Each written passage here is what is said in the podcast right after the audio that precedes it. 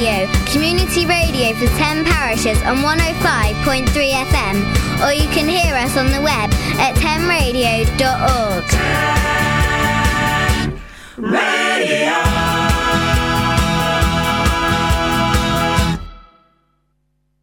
Good morning and welcome to Talking Books.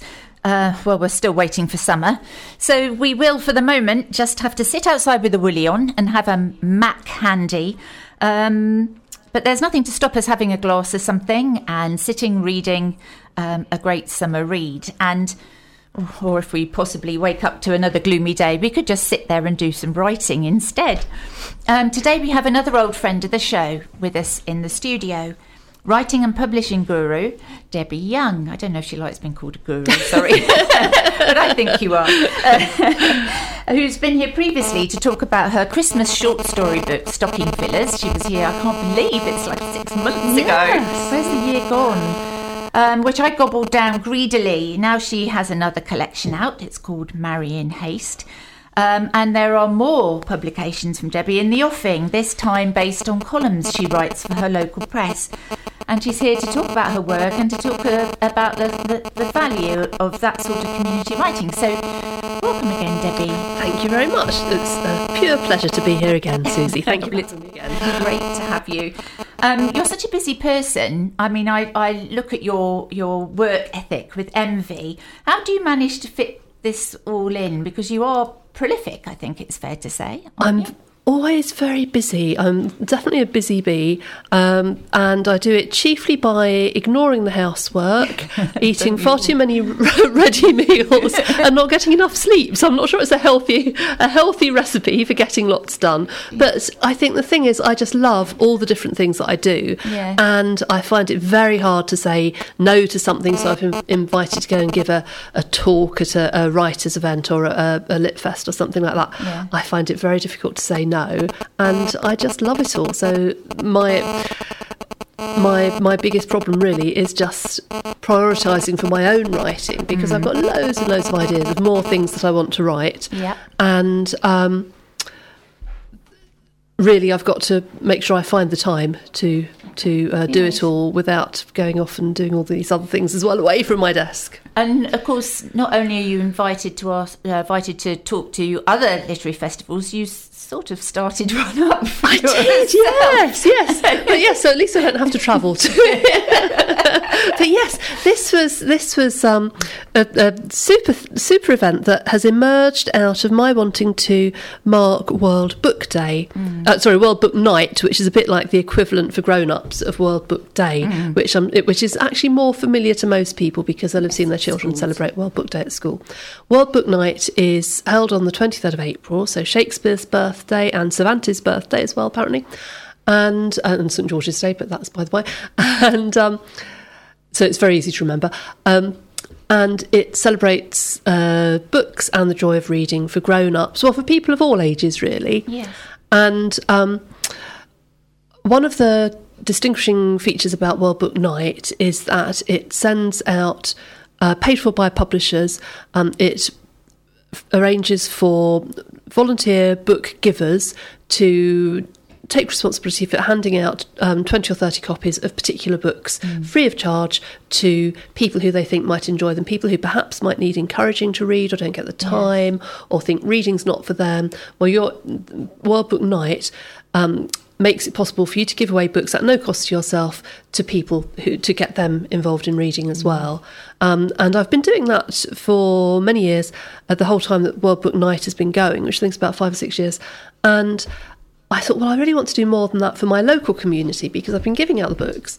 Um, but I think I thought, well, let's do something more. Let's have a little celebration. I've got lots of author friends through the work that I do with the um, Alliance of Independent Authors, and I run writers groups in Bristol and Cheltenham. So I had no shortage of local authors that I could call upon to, to come and, and help. I thought I'd have a few readings, that sort of thing, a couple of hours in one of the village pubs. Um, it started, it grew and grew to the point that the pub had to open early and we were going on until closing time.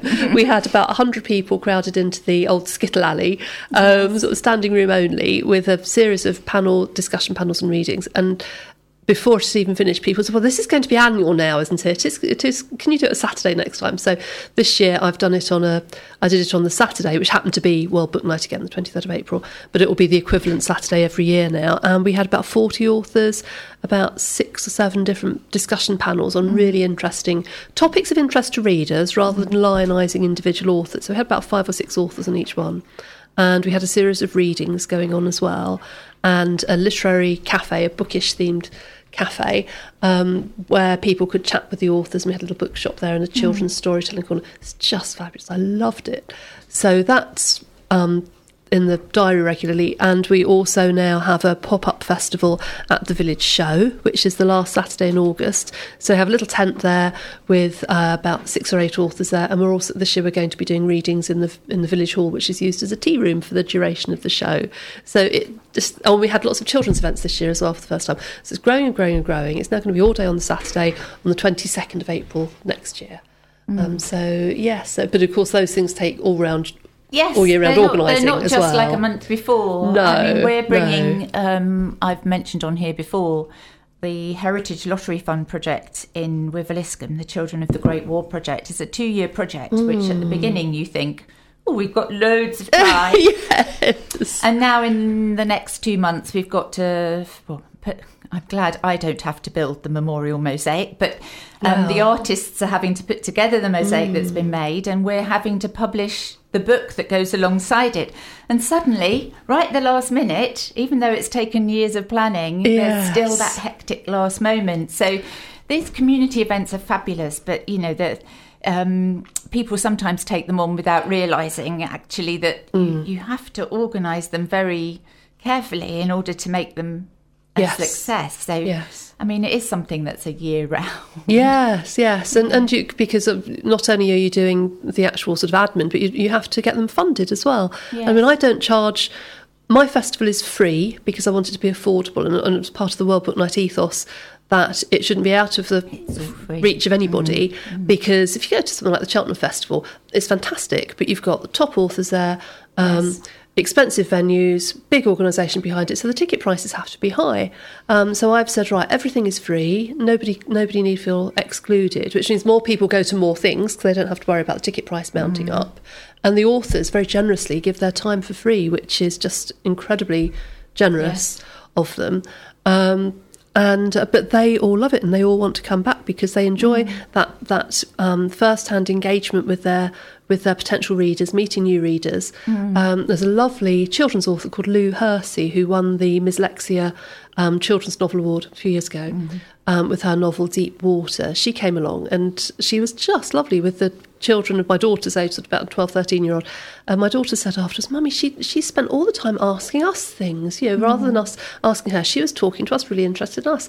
And Lou contacted me afterwards and she said this was fantastic because it was brilliant mm. research for her to find out what her audience wanted, what, what she w- should write next, and all that sort of thing. And they all loved her books. They all, all all went away with a signed copy very happy. And and that was that's a real win-win. And I think that's how festivals ought to be. And, and there's, I think there's a, a real hunger for that kind of festival Yes. now. Yeah. and more and more of them are springing up. And I've also done a little um, bit moving forward a little bit to talking about the um, idea of community publishing. I've also published a little anthology as a thank you to the Oh, authors right. and also to help promote the next one so it's got a little bit of what everybody read Which is for Hawkesbury. Yes, I know, it's slightly cheeky Yeah. title. No, it's great. It's great. and uh, the, with a lovely picture of the venue that we had by Sophie Tallis, who's also Hmm. an author. And the, the 2016 one is going to have a lovely illustration by Lynn Pardoe, who is uh, also an author who um, we had to expand the venue to make Hmm. it bigger. Um, so we used the Methodist Hall. So the next one have an illustration of the Methodist Hall, and we also involved the mobile library. So it's a real community effort. Um, in our area, the the library services, the the funding for the library services was cur- currently for out for consultation, and so I thought, well, what a great way to promote the library and to give them some time to engage with people who aren't normally in the village when the mobile library comes round. So we launched it from within the mobile library, sort of springing out of the doors of the mobile library, and the mobile library stayed all day with, and, and the, the mobile librarians um, had a great time engaging with the local community as well. So it was, yeah, it was all win-win. It's lovely.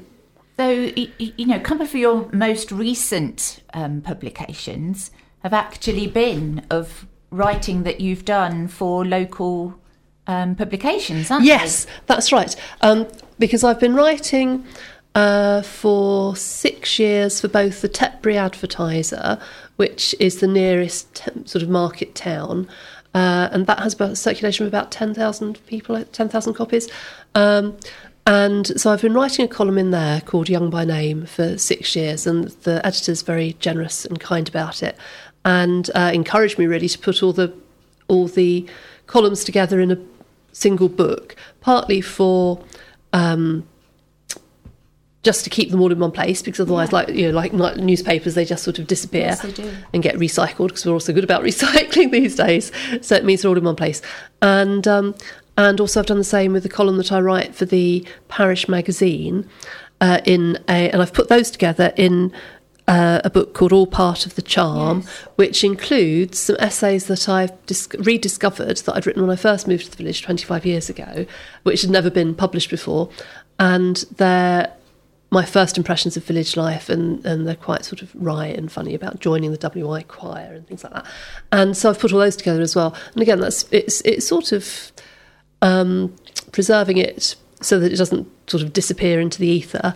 And it's it's a bit of fun, and the, the covers are my dad's watercolour paintings, say, which is also nice to celebrate my talented Isn't father's paintings the, too. The, yes. I mean, do you have your own press now? Do you get them published? Well, I, I use uh, my imprint is Hawkesbury Press, Press so they all go out yeah. with the Hawkesbury Press label, and I, and I publish a few books for other people as well, who are also doing sort of similar community or personal projects. Yes. And um, but they're all published using centralised services. Um, Amazon's CreateSpace Yeah. and Kindle, Yeah. uh, KDP Kindle Publishing Service, and IngramSpark, who enable you to produce print books that will be that um, ordinary bookshops, bricks and mortar retail Yeah. high street bookshops can order through their usual distributors Yes. through the usual distributors and wholesalers so i that's where the production gets done and also i get a little private print run done of uh, 100 copies when i launch a book so that i got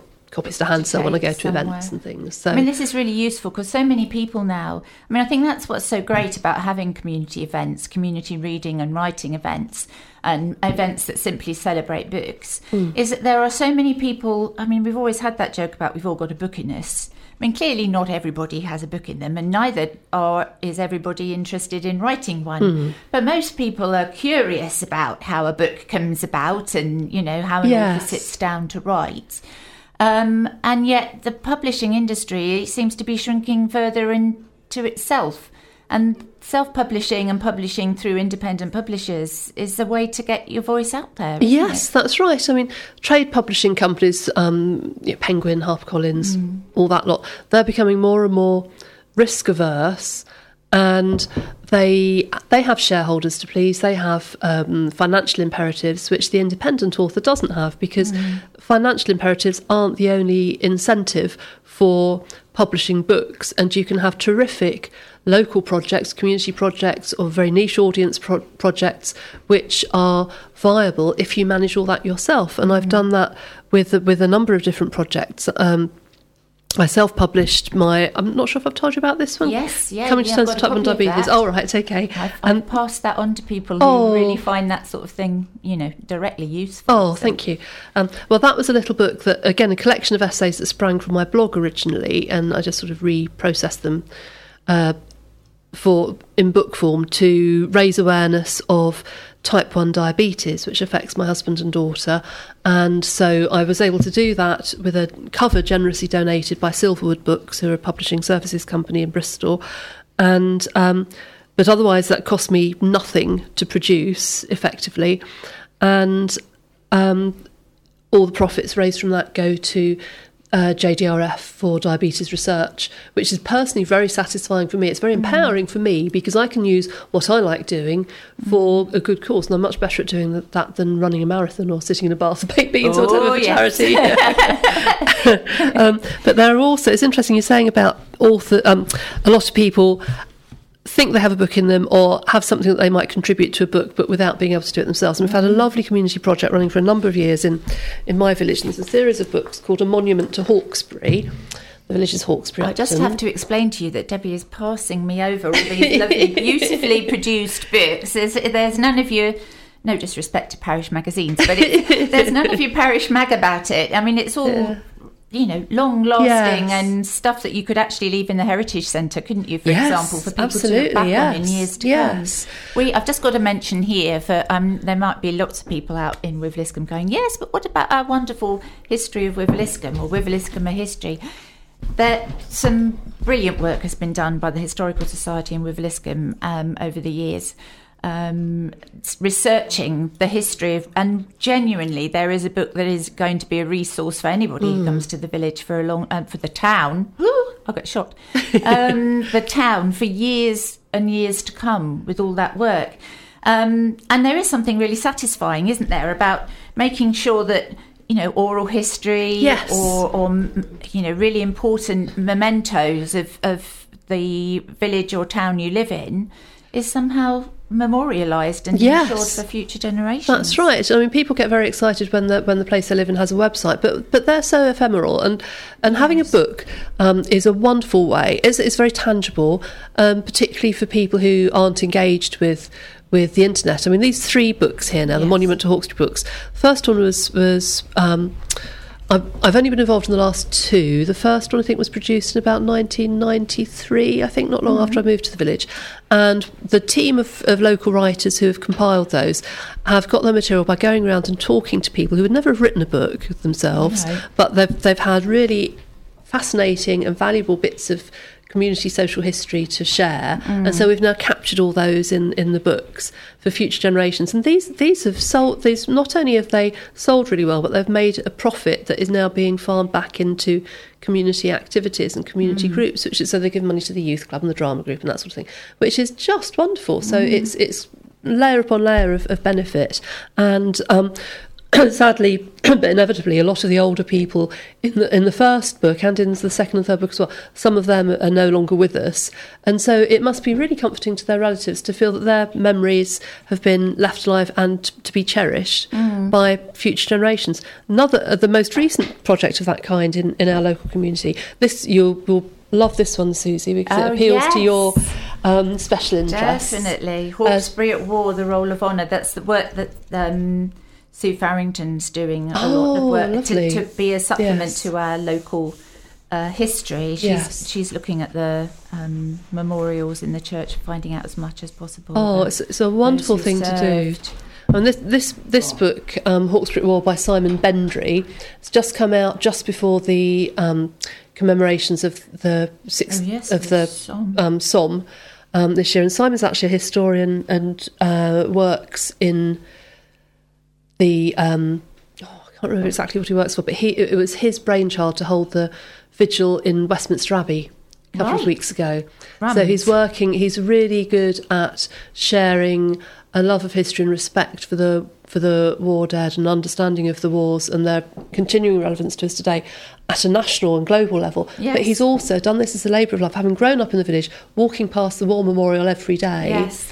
Um, he's he's now completed 18 years of research to piece together the information not only about the war dead who are, who are on the memorial, but also about those who came back and survived, and they've all got stories Yes. to tell. And it's an incredibly important piece of local um, Yes. publishing for many families who have whose uh, who lost ancestors in the wars. Yes. Um, you look at the, on the war memorial; lots of the names on there are still in the village today. Yes, exactly the same as here in Yes, Wiveliscombe. yes, you know, yeah. the names that the families are still, you know, the well, all over the ten parishes. You know, Yes. there's, there's still a lot of people here Yes. um, that would remember Yes. many of those that are actually on those rolls of honour. Yes, and that and this kind of project is really important at a at a much bigger level as well because it's making people realise that these were real wars that they really affected people that we that we would know if we'd been living in those places today. You know that, and it just makes it all seem much more real. Um, and I think what what Simon Bendry's done there is a fantastic and very moving job as well. Yes. Um, so that that's wonderful. More frivolously to lighten the mood a little bit. um, I, this is another one that I've done for um, a friend who wanted to have a tribute to his late lamented cat. Um, this, Oh. The Black Tail of Chan. Um, he, by a lovely chap called Chris Dunn, who, although ostensibly it's it's by his cat because it's his cat's autobiography. So he's written this this lovely story in the cat's voice of how the cat came to live with him and his wife Anne, and uh, how it spent many happy years until its sad demise. And it was really important to Chris and Anne to celebrate their cat, who's much loved. I mean, everybody who knew them was very fond of the cat. It was a very Yes. lovable cat. And so, this again, it's a lovely way of just commemorating something which is small in the scheme of things, you know, in the global picture, but it's little things like this which which are very humanising and very civilising, I think, as I well. I think especially in a world that's going mad at the It, moment. it is, and I was just going to say that when you look on Facebook, for example, at the moment, and the terrible things that are happening in the world, um, about which you know, on which you can comment, and and Mm. but then someone puts up a bag of puppies, and you think.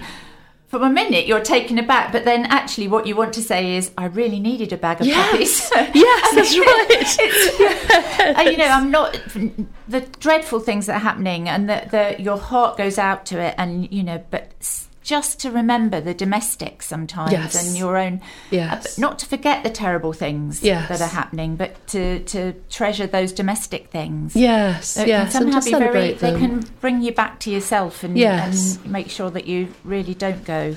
Yeah. And, and that's what I hope. That's what I try to do with my fiction as well, because it's all Yes. my short stories are all very sort of upbeat and um, funny and I Well, hope and, I, I and cheering. We're going to mention Marry in Haste, and I think you're going to have a follow up, aren't you? Are you writing Yes, by some more? popular request, I'm writing inevitably Repent at Leisure.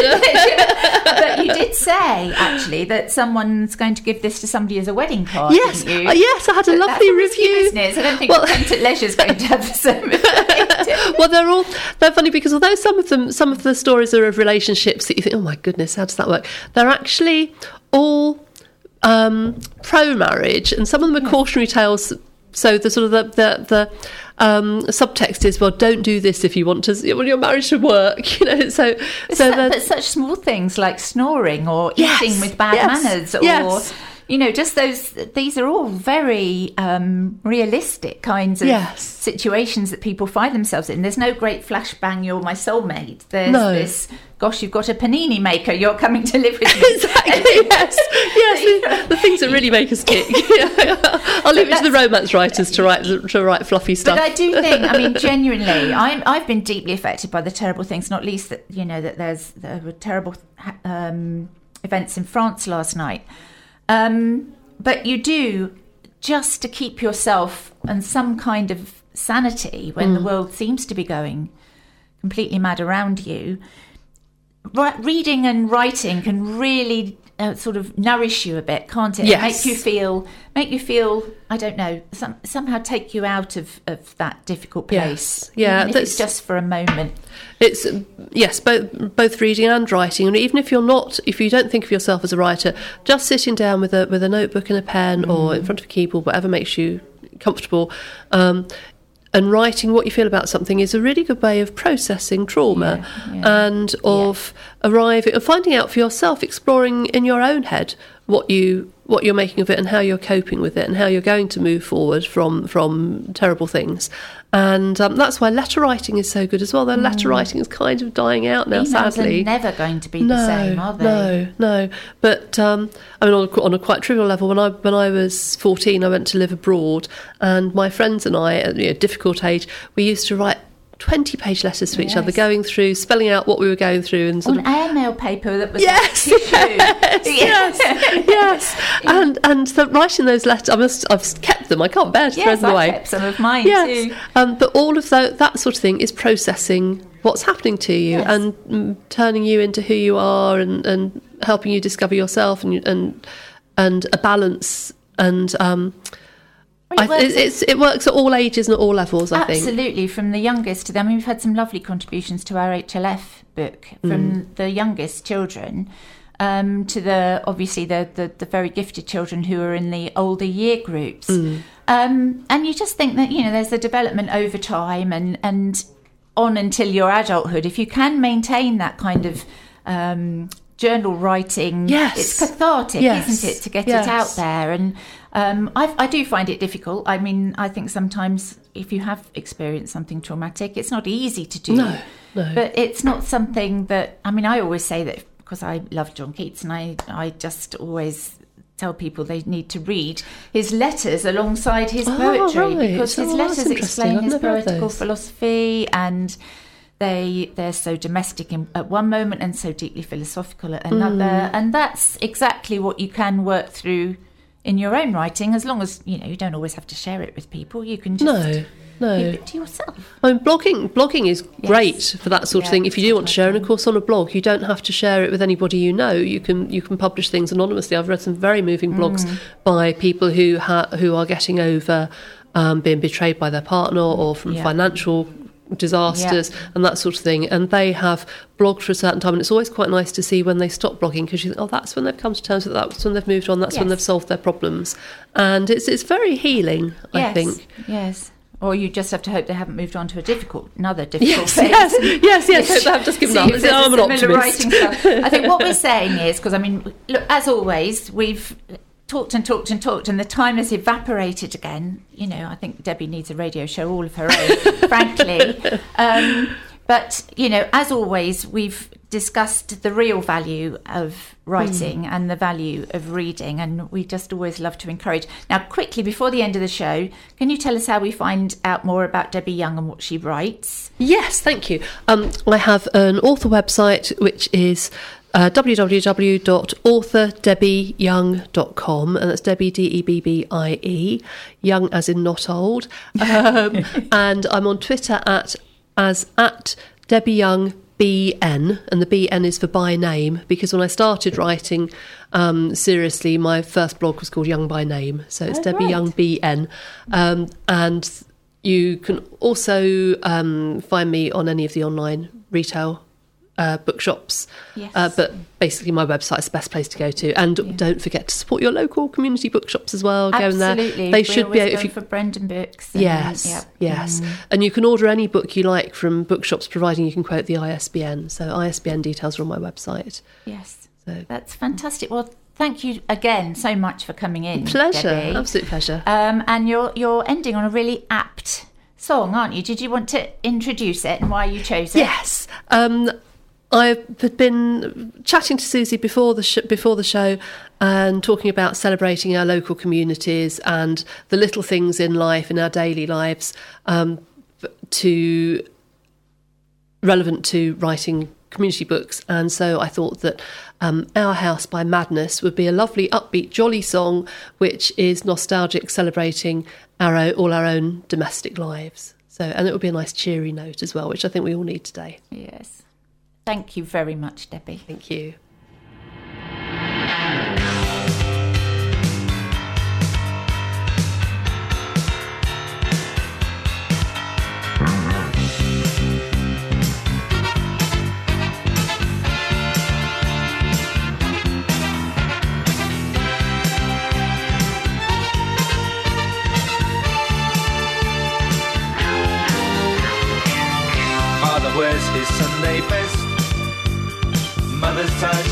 A. The kids are playing up downstairs.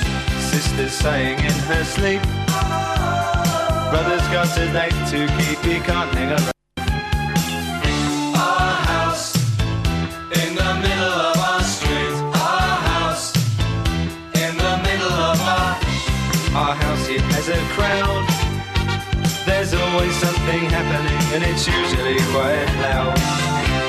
Our mum, she's so house proud. Nothing ever slows her down and a mess is not allowed. Our house in the middle of our street. Our house in the middle of our. Our house in the middle of our street. Something tells you that you've got to in the middle of our. Father gets up late for work. Mother has to iron his shirt. Then she sends the kids to school. Sees them off with a small kiss. She's the one they're going to miss in lots of ways.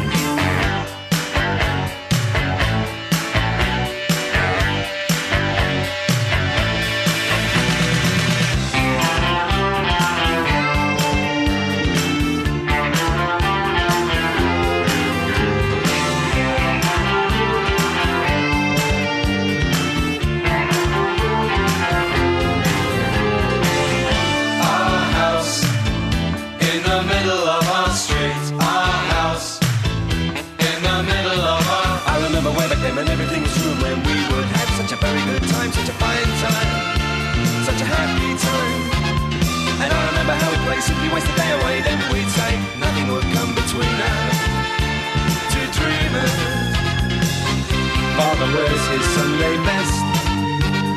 Mother's tired, she needs a rest. The kids are playing up downstairs. Sister's sighing in her sleep. Brother's got a date to keep, he can't hang around. House